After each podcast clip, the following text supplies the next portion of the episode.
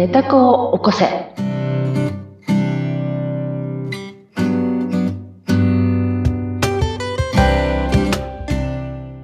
皆様こんにちは。えー、寝た子を起こせの秀香です。はい。そしてご一緒するのは水野ゆきです。ひでかさん、今回もよろしくお願いします。はい、よろしくお願いいたします。むふふ。むふふ。むふふ。むふふ。えっ、と、前回まですいません。ちょっと私、体調が悪くてですね、うん声がだいぶ悪くて、だい、痛々しかったえ2回ほどお聞き苦しい感じでお伝えをしておりましたけれども、いやいやいやいや。今日はだいぶね、よかった。ちょっと回復されて。戻ってきました。ありがとうございます。ありがとうございますご心配おかけしましたよ。かったです。はい。本当よかった。夏風邪辛いからね。そうですね。なんかこう寝込む時間もうんちょっとあったりして。うん。なんかでも聞くところによると、うん寝込んでる間も罪悪感を抱えてたって。そうなんですね。罪悪感シリーズをね、今ちょっとお話をいただいてますけど、なんかこうね、うん。えー例えば咳が出て偉い時、うん。体が辛い時は、うん。そんなことは考えないんですが、ちょっと回復してくると、うん。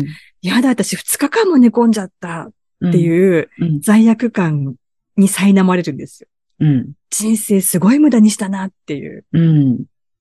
なるほど。ないですか？うん。半分わかるんですけど、半分反論しようと思っていえ、て。怖い怖い、なんだろう。そううんそう。で、半分反論しようと思ってんだけど、100%は反論できない、まだ。うんわかる？すごく同同感して、自分もそういう考えの癖があって、罪悪感持ち、持ちがち。あと、聞くところによると、なんか、最近、その50代で何をしたらいいかというような本を買われて読んだと、お聞き。したけど、うん。これ、この影響があったりしません？多少ありますね。あ、ありそうですよね。はい。ね。50代で何をすべきかっていうのを、その本を読んで、なんか、ああ、なるほどなって思ったことって、なんか、どんなことがありました？えっ、と、一つはやっぱりこう、健康がうん。財産、資産になっていくよっていうことと、あとこう、若い人と比べると、やっぱり残された時間っていうのが、まあ、平均寿命でいくと、うん。あの、圧倒的に少ないうん。ので、こう、うん選ぶことをちゃんとしなきゃいけない。う今ん、何をやりたいかとか、あともうできないことに一生懸命なるんじゃなくって、捨てることも大事。うん。であと残された時間を、やっぱりいかにこう有効に使うかっていうことを考えていかなくては、みたいなうん。ことが書いてあって、うん。まさにそうっていう。で、まさにそうでね、具合悪くて寝ててちょっと回復貴重なんだけども、3日も寝ちゃったって罪悪感になっちゃったそうです。そうです、そうです。私の残された人生のうちの3日も2日もなんか無駄にしちゃったな、ねなるほど、なるほど、なるほど。まあね、体壊してね、しまったっていう、多分時間というよりも体壊しちゃったっていう体辛かったなっていうことなんだと思うんだけど、うん、あの、すごく私も昔まで、昔、まあ昔っても、つい最近まで、スケジュールがいっぱいじゃないと不安、あ、わかります。うん、スケジュールいっぱいじゃないと不安病だったんですよ。そう、だからうんいつも眺めてます。スケジュール帳。うん、スケジュール上見てるでしょ？で、隙間があるとすぐそこに隙間を埋めたがると。うんうんうん、同じです？同じです。同じです。うん。仕事じゃなくても、プライベートも。。プライベートも、そうそうそうそう。それで、その隙間を埋めたがるっていう癖がすごくなっちゃった時に、私は移動時間すらもそこに入れたがって入れてたんですね。移動時間も？うん、移動時間も。うん。で、その、さらには移動時間に何するかまで入れてたんです。本読むとか？本読むとか、勉強するとうか、ん誰それの手紙の下書きをするとか、営業の仕事をし長くしてたので、うん、本当にその移動時間、ものすごくかった。で、それで隙間があると、例えば、誰それと会おうよってなるじゃない？お友達と。ええその時に、例えば金曜日の夜がたまたま空いてますと。うんね。そして、翌週もちょっとパラパラと忙しくて、翌々週になると、まあ、夜はかなり空いてると。うん。うん。でも今週金曜日だけ空いてるって言ったら、金曜日に入れたがるわけよ。あ今週の、わかるんだよ、わかるって顔してる。わかるわかる。うんうんって。ね。うん。そうすると今週埋まるわけだ。全部。埋まります。はい。安心。安心ね。うん。うん。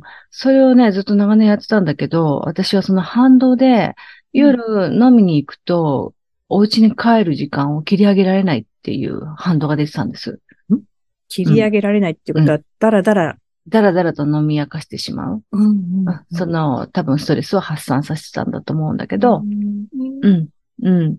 そこで、うん、遅くまで飲んで、で、次の日朝起きるのがしんどくて、はい。っていうのを繰り返していて、うん。で、あのー朝、シャキッと起きるために、えーエネルギードリンク、リポ、リポデを飲んで、うん。それで帰り、まあ5時ぐらいになると、残業の日は、パワーを上げるためにもう一本リポデを飲むと。もう一本入れて、はい。そうそう。その生活を長く続けて肝臓をやられちゃって。うん。多分、私の肝臓が悪いのは多分そこだなって、うん最近確信があるんだけど、ええ。で、そういうことをね、すごい長くやってたんですよ。うん。うん。で、今はね、逆に隙間があると嬉しい人間になったんです。あら、逆に、逆に。それはどういった考え方のチェンジがあったんですか？はい。あの、隙間があるとうん自分が自由だっていう。ああ、確かに。で何をしてもいい誰にも何も言われずに、何、何をしても良いという貴重な16時間。まあ、ね、寝る時間を省いて、あと生活する時間を省いて、16時間あるっていう隙間。うん。うん、この空白がものすごい今嬉しい。その時間は何をされるんですか、でも。まあ本当にだから好きなこと、思い立ったことをやります。本当に思い立ったことなんで、あの、掃除やり出したりとか、断捨離やり出したりとかうんうんうん、まああとはずっと寝てたりもするし、ずっと映画見てたりとか、あれは気が向いて友達に電話してご飯食べに行ったりとか、うん、本当に自由。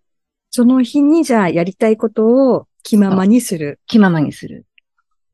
本当にそういう時間。やることがないいとうん。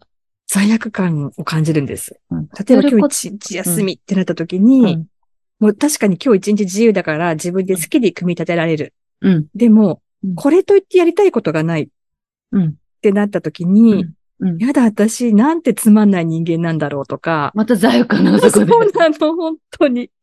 なんてつまんないんだろう、私とか、あの、趣味も特にないので、趣味をしたいっていう、そのうん気持ちにもならないと、うん。つまんねえな、私っていう思うの？ふうに思っちゃうんですよね。うんで、まあ、掃除したりとかねうん、するとあと気持ちがいいし、だからまあ、うん料理しようとか料理はしたりするんですけど、この、何もない一日に、うん。こう自分でしたいって思えることがない自分が嫌だなって思ったりする。あ最初から私もそうだったわけじゃなくて、うん。本当にその、私はその、ある親しい友人がね、まあ、公務員なんだけど、その友達が言うのね、休みも仕事だと。うん。休みの日も仕事なんだよと。私がそうやってスケジュールを真っ黒に埋めてるのを知ってたから、うんこの人は言うわけです。うん休みも仕事ですと。仕事のうち、えー休みに勤めると書いて休務って言うんだよって。公務員は。うん。体調を整えて、うん。うん。うん、し、あの、ね、ゆったりと過ごして、うん。そして、また元気で仕事に戻ってこいと。うん。うん。っていう感じなのかなっうん。て言われたときに、ああ、なるほどね。思ったんですよ。うん。うん。なるほどねって思ったのと、これだけ、その、まあ、仕事から労働時間が多いと日本人が言われていて、ええ。残業規制があったりとか、うん残業代、残業なんでしてんだろうっていうね、その、民族でさ、いて、こんだけ残業してんのになんでこんなに賃金が上がんないのっていう民族でさ、うん、いるわけじゃないですか。はい。で、それを、まあ少しずつ、まあネタこう実験をやりながら気がついたことなんだけれども、うん、その休みっていう隙間を空けるっていうことの、うんと、心地よさをだんだん分かってきて、今、は丸一日何も予定を入れられてないスケジュールを見るのがすごく嬉しい、ありがたい、嬉しい、うん、すごく充実感を覚える。うん。うん。前の真っ黒に読まなきゃ気が済まなかった時代とは本当に打って変わって。うん。で、もう一つ、その、だらだらと、その、友達とも長く話したりとかもしなくなったし、うん。あの、遅くまで遊び歩くのも本当にしなくなった。うん。うん。すごく久しぶりに会った友達でも、本当にパッと切り上げられるようになった。うん。その、密度で勝負するっていうか、へえ。うん。本当に変わりました。時間って。で、まあ時間のね、概念はまあ人それぞれだと思うんだけど、そのスケジュールを真っ黒にしなきゃいけないっていう人って結構いる、私の周りにはいっぱいいて、すごく心配でね、え特に営業なんかだと人に会うのが仕事だから、ええ。うん、あの、すごく多いので自分だけが変だと思ってなくて過ごしてるんだけど、あの、さっき気になったのは50代で何をすべきかっていう本の話、私もよりかかりがちだなと思うんだけど、うんうん。なの、あの、言われなくてもさ、分かってたと思いません？確かに。お思わん？確かに。はい。だよね。うん。うん。ほんで、じゃあ何を求めたかってことなんですよ。その本にね。うん。興味本位で読んでみたって感じうん、ですか？ね。興味本位でね。あなたの意見はどうなんですか、あそうですねあ一緒でした、うん私と。うん安心するとか、余計に落ち込むとかね。余計に落ち込むとかね。やっぱそうだったのね、と思ったりとか。うん。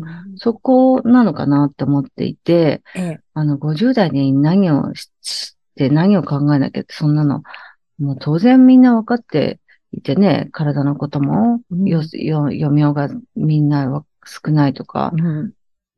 で、そういう真面目な人が読者なんだよね。笑ってる。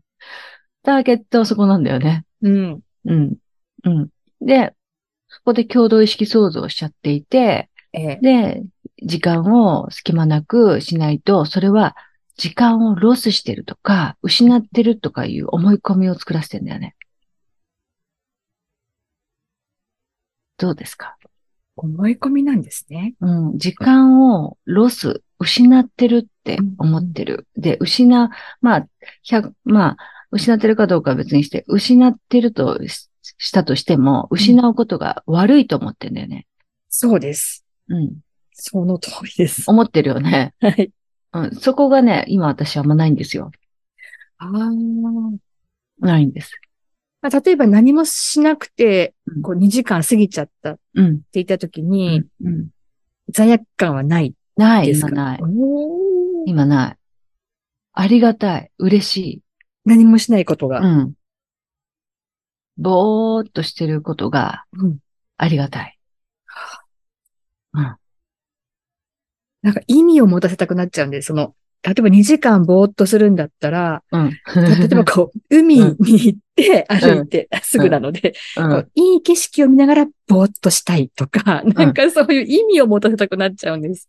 うん家で、ただ家でぼーっとしてると、うん。やだ2時間ぼーっとしちゃったっていうなんかだって罪悪感。だってさ、その時のさ、無意識がさ、ぼーっとしたかったからぼーっとしてるって考えたいんだよね。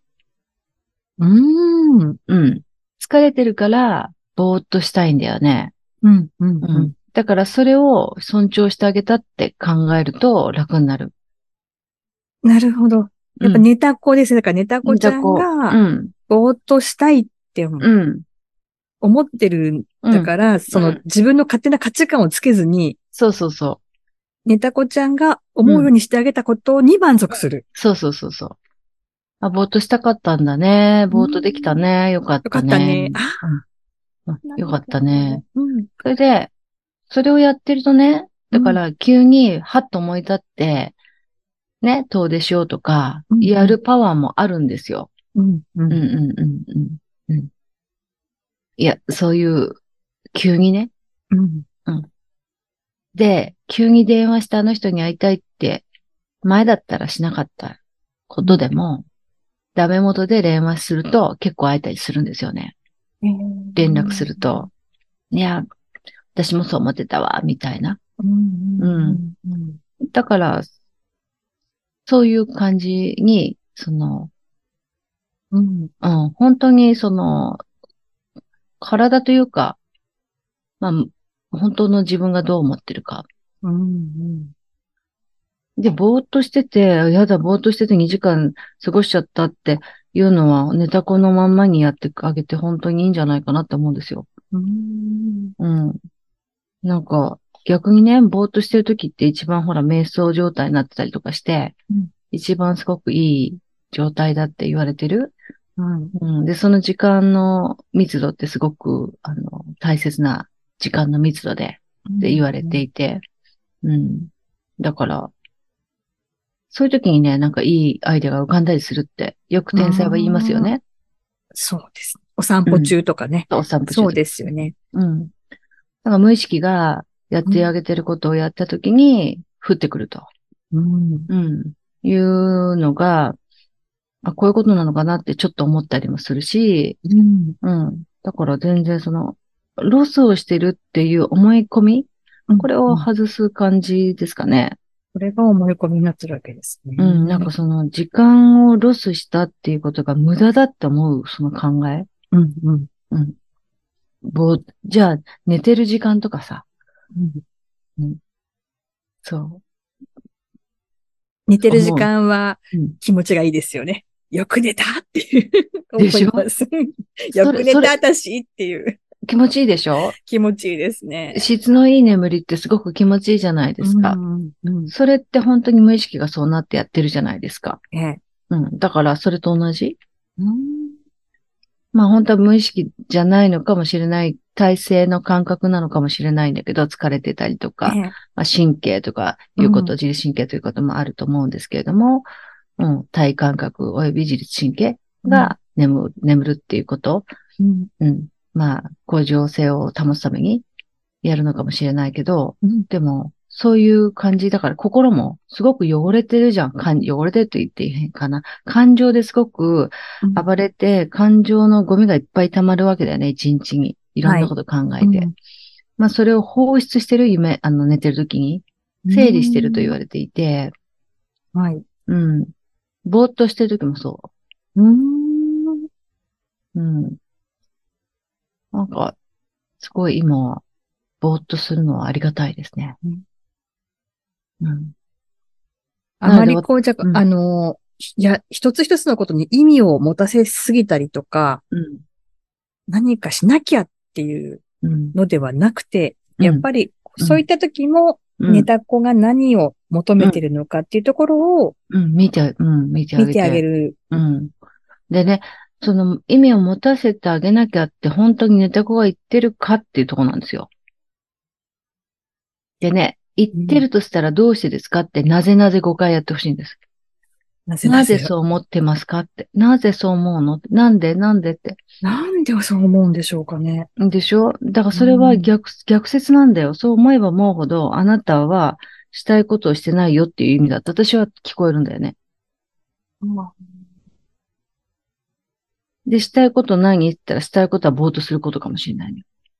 わかる、わかった？笑ってるけど。なるほど。うん。そう、そう聞こえるんです。うんしたいのは何もせず家でぼーっとダラダラしてたいんだけれども、うんうんうんそこに罪悪感があるから、うん。うんうん。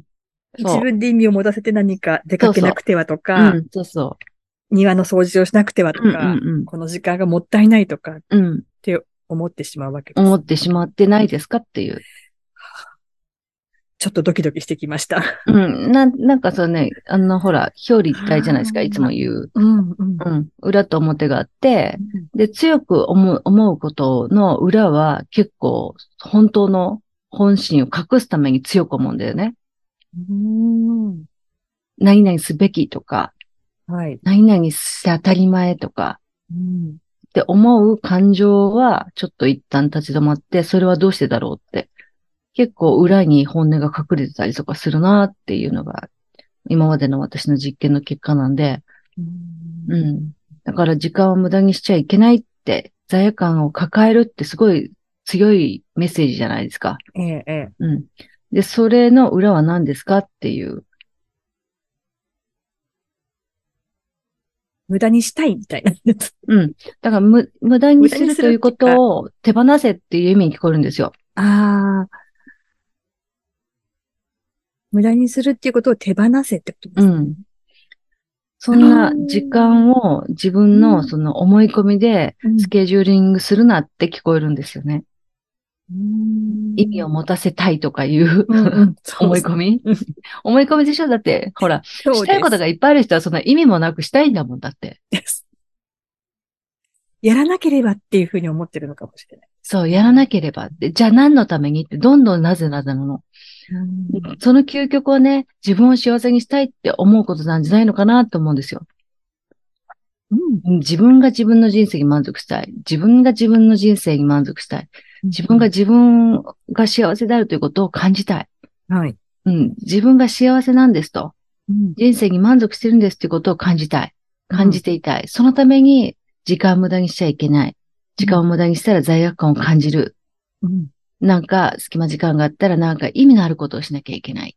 うんうん。っていうふうになんとなく昔の私に私は今言ってんですけど、うんうんそんな風に思っちゃうんですね。だから、よその著名の人が書いた、私もよく飲んでましたよ。うんその当時は、その、えっ、と、親が、あの、80代になったらだったかな。まあ、介護、介護のことを考えたときに、あなたがし、働いてるあなたがすべきことみたいな本を うんうんうんすごい読んでた。うん。で、そうすると、もうどんどん不安に駆られて、うんこうなったらどうしよう、ああなったらどうしようって、そうならないようにって、いろんな手を打ち出すんだよね。ええ保険に入ったりとかさ、うんね、物を片付け出したりとかさ、まあ物を片付け出すのはいいことだと思うんだけど、でもそれはそうならないようにって思うってことは、その裏だからそうな、な、なるっていうことの裏なんだよね。それを強く思ってるってことだから、うんうんうん、うん。ハットと一緒で。そうでしたね。そううん。だからそうじゃない、本当はみんなが元気で幸せに暮らすっていうのを思わなきゃいけないんですよね。うんうんうんだけどすぐ方法論とかさ、how to をやりがちじゃん。そうですね。うん。そっか。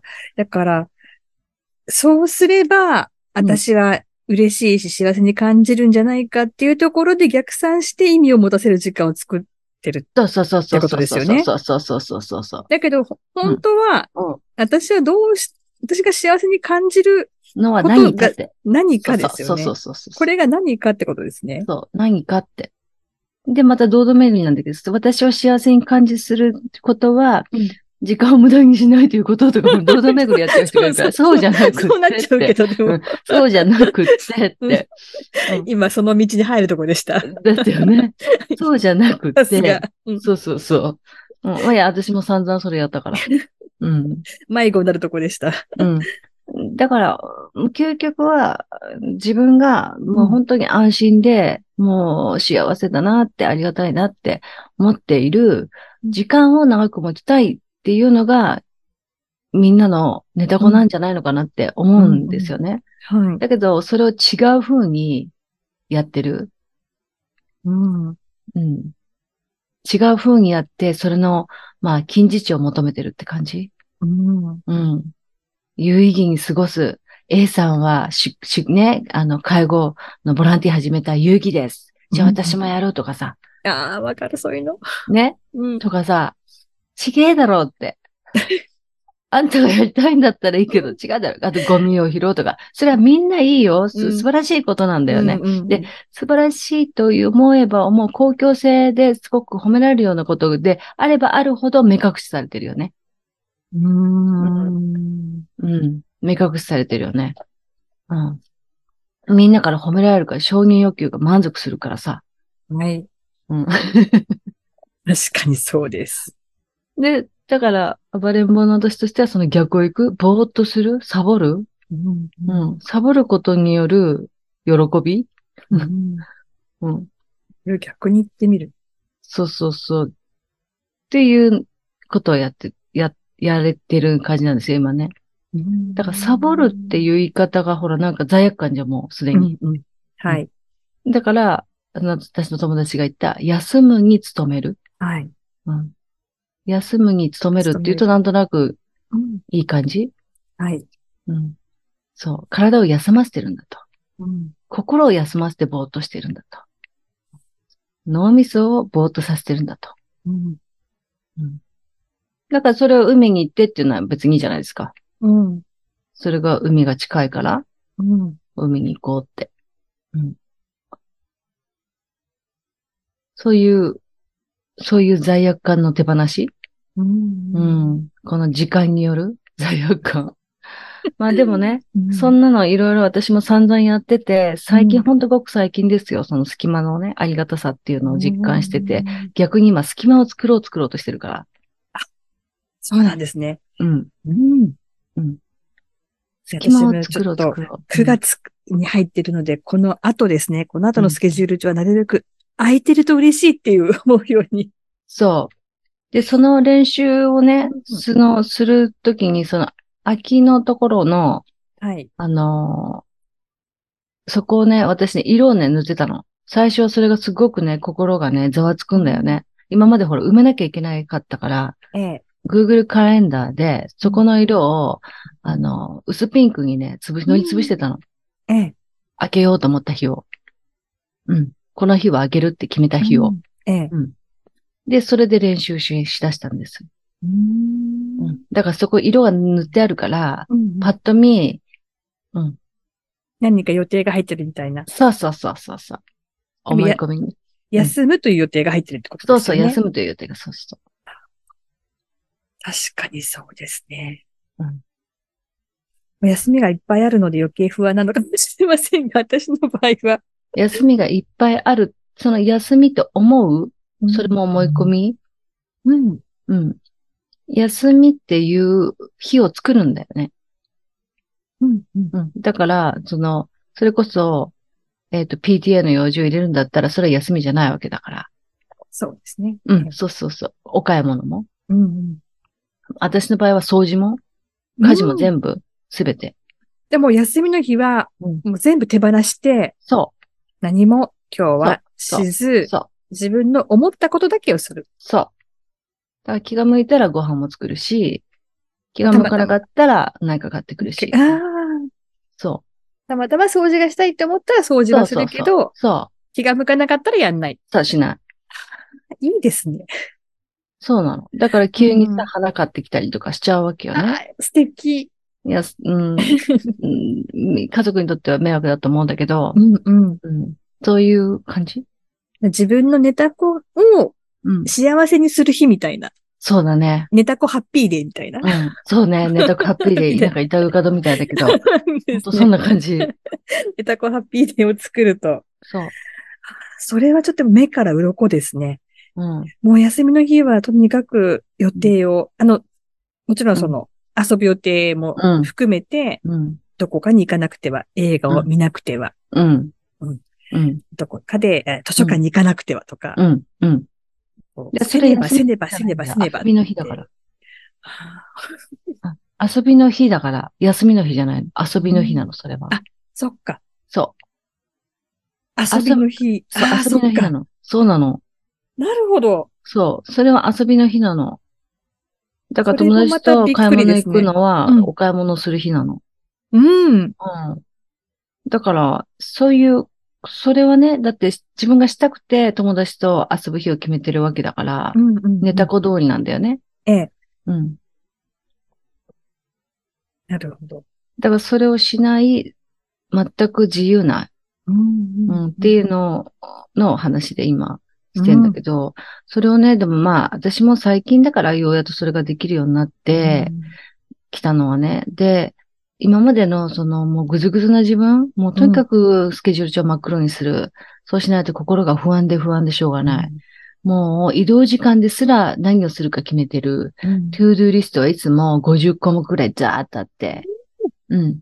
そういう人でしたよ。ええ。で、トゥードリストが、うんと、カレンダーに載ってるんだけど、さらに付箋でその優先順位を決めるみたいな。うん。うん。そういう仕事もして、してたし、管理をしてました、自分で。うん。だけど、それがしたかったわけじゃないよねっていう。うん。そうですね。うんいやーなんかちょっとあの、心が軽くなった気がします。そう。で、で、そんなだ、ぐずぐずだった自分のことも、でも今は愛おしいなと思うわけですよ。ええ。うん。で、またそういうぐずぐずな、あの、スケジュールを真っ暗にしなきゃ不安な自分になるかもしれないとも思ってるわけですよ。ええこんなことをしていちゃいけないとか。思うことがあるかもしれなくって、うん。ただ、どんな自分のことであっても、どんなぐずぐずでも、どんなアンポンタンでも、うんこの自分をね、許して愛していくっていうのめっちゃ難しいじゃん。うん。でも、どんなについつまがなくっても、うん。どんなに間抜けでも、うん。でも、自分は、自分だけは自分のことを、もう絶対の愛して、えーやまないうん自分であるっていうことを、はい。うん、確信しとくっていうこと。確信。うん。そうなの。で、その逆は罪悪感の自分を見つけたら、もうそうやって放すってことなんです。罪悪感。そう、自分を責めたでしょ？寝てたら、ああ、もう3日も寝ちゃった、どうしようって。んうん。それはもういらないよねという。うん。それいらないですよねって思うんですよね。うん。うん。そう。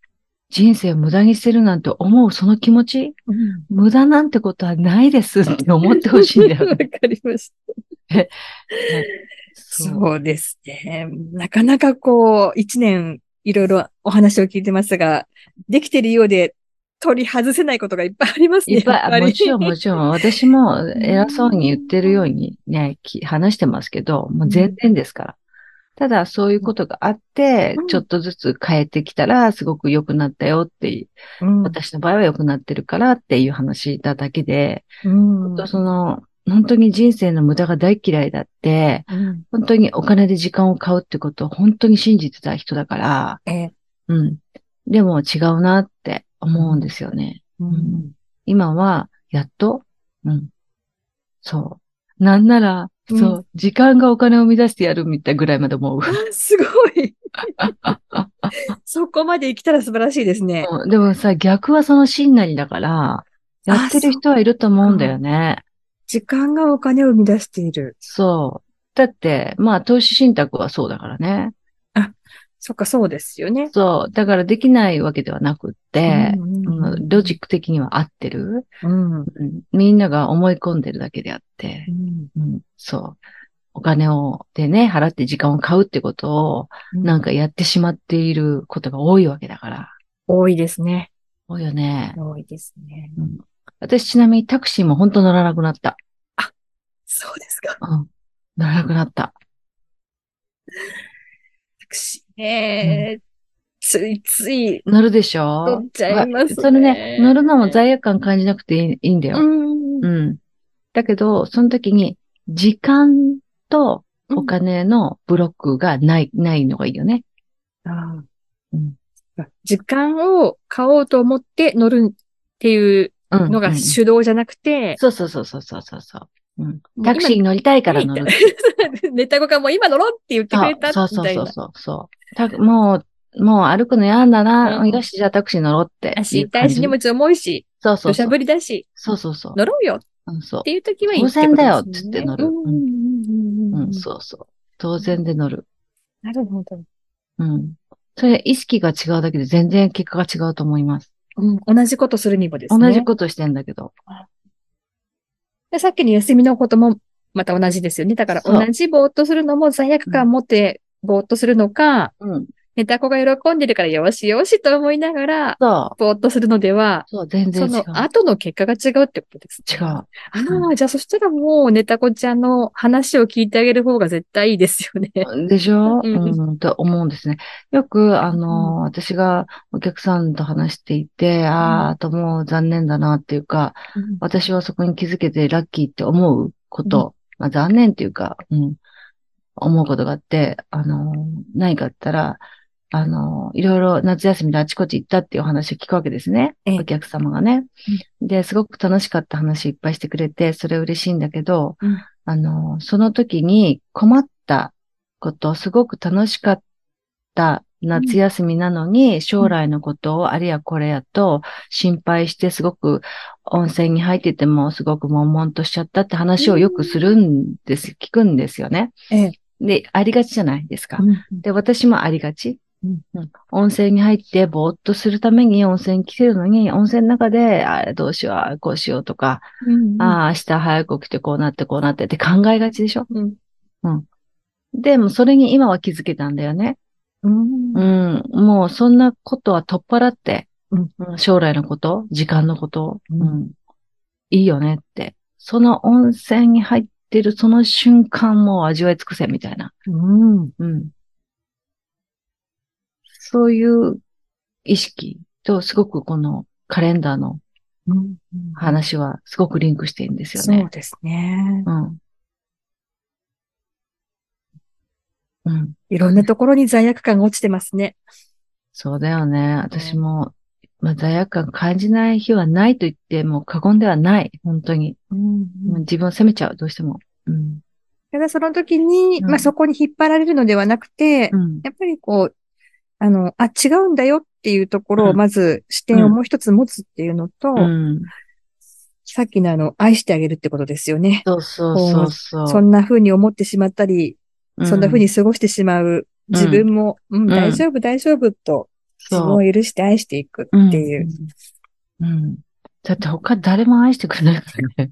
まあ私の場合。いやいや、私もそうで。みんなでもあの、うーん、結局人は一人ですからね、最後ね。うん。そうですそう、よね。そうですか。ありがとうございます。いやいや、本当に。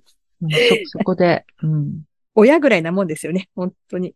そうね。無償でま。あそうね。まあ、いろんな形はありますが。が、ね。そうだね。そう親の一方通行だけで親の愛は受けて生まれたよね。うん。うんそうそうだそうだ分もその下に送ってますからね。そうなの、そうなの。一方的な愛をダダ漏ね。れで。あ、そうそうそうそう。迷惑なのかどうかはちょっとね、さておき。そう、ところてんでね、送ってそうそう、もるねう。ってだね。漏れで言ってます。ーって送ってるよね すねすごい勢いでね。はい。何本もね、プルルなんルルってそう、プルンプルン言ってますけやっど、てるね。そう、でも、子供にとったらもうね、ちょっと鬱陶しいっていうことがあるかもしれませんが、うんまあでもそうやってね、あうの、愛をいただいたこともね、うん。あるということで、で、それはさ、私たちさ、子供に愛を送ってることに罪悪感全然感じないべそうですよね。うん感じないよねまあたまに、あ、ちょっと迷惑だったかなと思うけど、うんその感じてないじゃん。そのレベルでしょ。迷惑だったかな？まあ、いっか、みたいな。まあいっかでしょ そうですね。それは何なんですかって話なんだよ。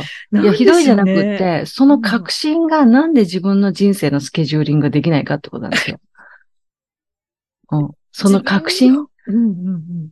でしょ？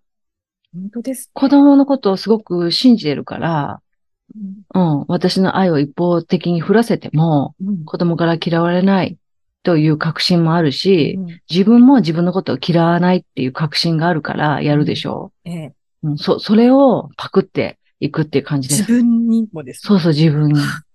なんか一段とハードルがまた上がる感じがするのが面白いですね、これ。そ、それ、同じ、同同じ。じなのにね今の、このカレンダーの話と同じ時間の過ごし方の、同じで。できるんですよ。本当だ。できんの？うん。やってみますね、他のことで。そうそうそう。だからそれ、そうなの。それすげ替えるって感じ。目から鱗でした、またこれ。いやいや。頑張ってやっていきましょうって感じ。はい、本当ですね。そうまあね、皆さんも、あの、ね、そういう夏休みのその話は私のお客様が話したところで気づきがあって、うん。まあ、昔私もそうやってたけど、今は違くできてて、自分は良かったなって。で、お客様はちょっとそれ、あの、ちょっと残念ポンだから、ううんん、お客様もそこをお気づきになるといいんじゃないかなって、勝手に思ってるだけだけど、うん、うん、っていう、そういう話ですよね。はいいや、多いよね、なんかね。うーん、ねもう本当にあの、罪悪感というなんかこう、つまずきは、そこら中に仕込まれているので生、まれてますよ。ね踏んじゃっうたり、つまずいたりしても気づかないっていうのがね、そうそうそうそうそう。ちょっと難しいところですが、でも一つずつこうやって事例を挙げていただけると、あ、なるほど、そのことだったのかっていうのが、本当にこう明確になっていくので、皆さんもね、何か生活の中で、なんかちょっと自分罪悪感持ってるような気がするっていうことがありましたら、ぜひ、ねテカさんに投げていただければ、うんね、こうしてお話を、ネタこの材料をさせていただきたいと思います。おはい。待ちしております。ぜひ皆さんもよかったら、ね、ね。テカさん、えっと、アンケートがありますはい。もんね。アンケートフォームは、あの、はいこの概要欄の一番最後に URL を貼ってますので、そのアンケートフォームで送ってくださると嬉しいです。お待ちしております。ということで、ぜひアクセスしてみてください。ということで、今日私の話をいっぱい聞いていただきまして、ありがとうございました。罪悪感シリーズナンバー3の、3ですねその3の話で、はい。はい。次回もまたその話を、そうですね。はい罪悪感シリーズちょっと続けて、あの、こうということで4番目の話を してみたいと思いますので、おはい楽しみに。楽しみにお待ちください。ということで、ひでかさん、今回もどうもありがとうございました。そありがとうございました。